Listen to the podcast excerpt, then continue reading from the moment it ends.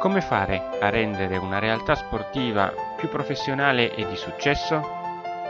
Sono Andrea Annunziata e questi sono i miei consigli di sport marketing.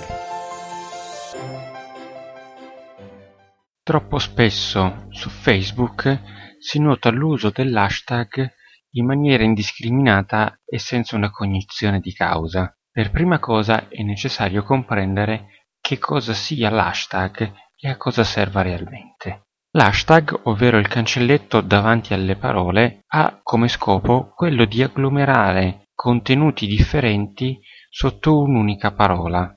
Su Facebook ha come eh, utilizzo esattamente ed esclusivamente questo.